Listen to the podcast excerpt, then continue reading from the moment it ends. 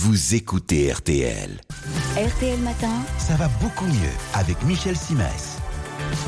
Bonjour Michel. Bonjour Yves. Ce matin, vous vous adressez à celles et ceux qui ont tendance à s'endormir devant la télévision. Oui, je leur dis qu'il serait temps d'en finir avec cette mauvaise habitude parce que c'est l'une des raisons pour lesquelles beaucoup de Français se plaignent de mal dormir. Alors le scénario, on le connaît tous. Juste après le dîner, on se jette sur le canapé, on se dit qu'on va juste s'accorder quelques minutes de répit après une journée chargée, et là, on tombe dans le traquenard du prime time. Le traquenard du prime time, qu'est-ce que c'est que ça? Alors c'est le feuilleton, euh, l'émission ou le match de foot du jour. Il commence à peine, vous êtes bien, vous n'aviez pas spécialement prévu de regarder la télé, Ouais. mais promis juré, vous n'allez pas traîner juste quelques minutes, hein, le temps de souffler. Et c'est alors que votre temps de cerveau disponible est accaparé par ce qui se passe sur l'écran. Vous êtes happé par l'intrigue du feuilleton ou le scénario du match. Et vous êtes mort. Et pourquoi?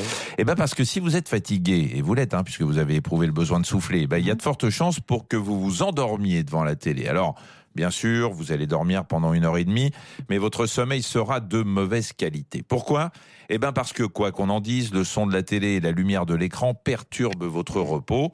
Euh, et puis à un moment, vous allez vous réveiller, frais comme un gardon ou presque, et c'est là qu'on aborde le deuxième étage de la fusée, ou plutôt du piège. De quoi s'agit-il? Eh ben, vous allez vous agiter, vous allez faire tout ce que vous auriez dû faire avant, Avant. débarrasser la table, remplir le lave-vaisselle, vider le lave-linge, préparer votre sac ou votre tenue pour le lendemain et surtout vous brosser les dents. Ben, Vous me racontez ma vie. Hein. Alors, le brossage de dents, ça réveille? Bah oui, en général, dans le dentifrice, il y a de la menthe ou un produit du même style, assez costaud, qui ne passe pas inaperçu. En tout cas, ça réveille le goût et l'odorat.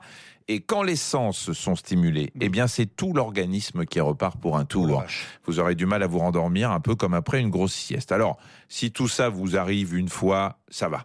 Mais quand ça arrive tous les soirs, à force, il faut pas s'étonner de se réveiller chaque matin avec la tête au carré.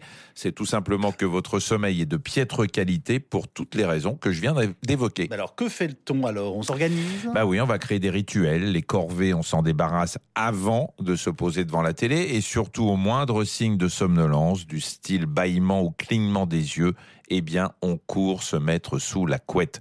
Apprenez à écouter votre organisme, il sait mieux que vous ce qui est bon pour lui. Bon, ben, Je vais écouter mon organisme et je vous dis à demain. À demain.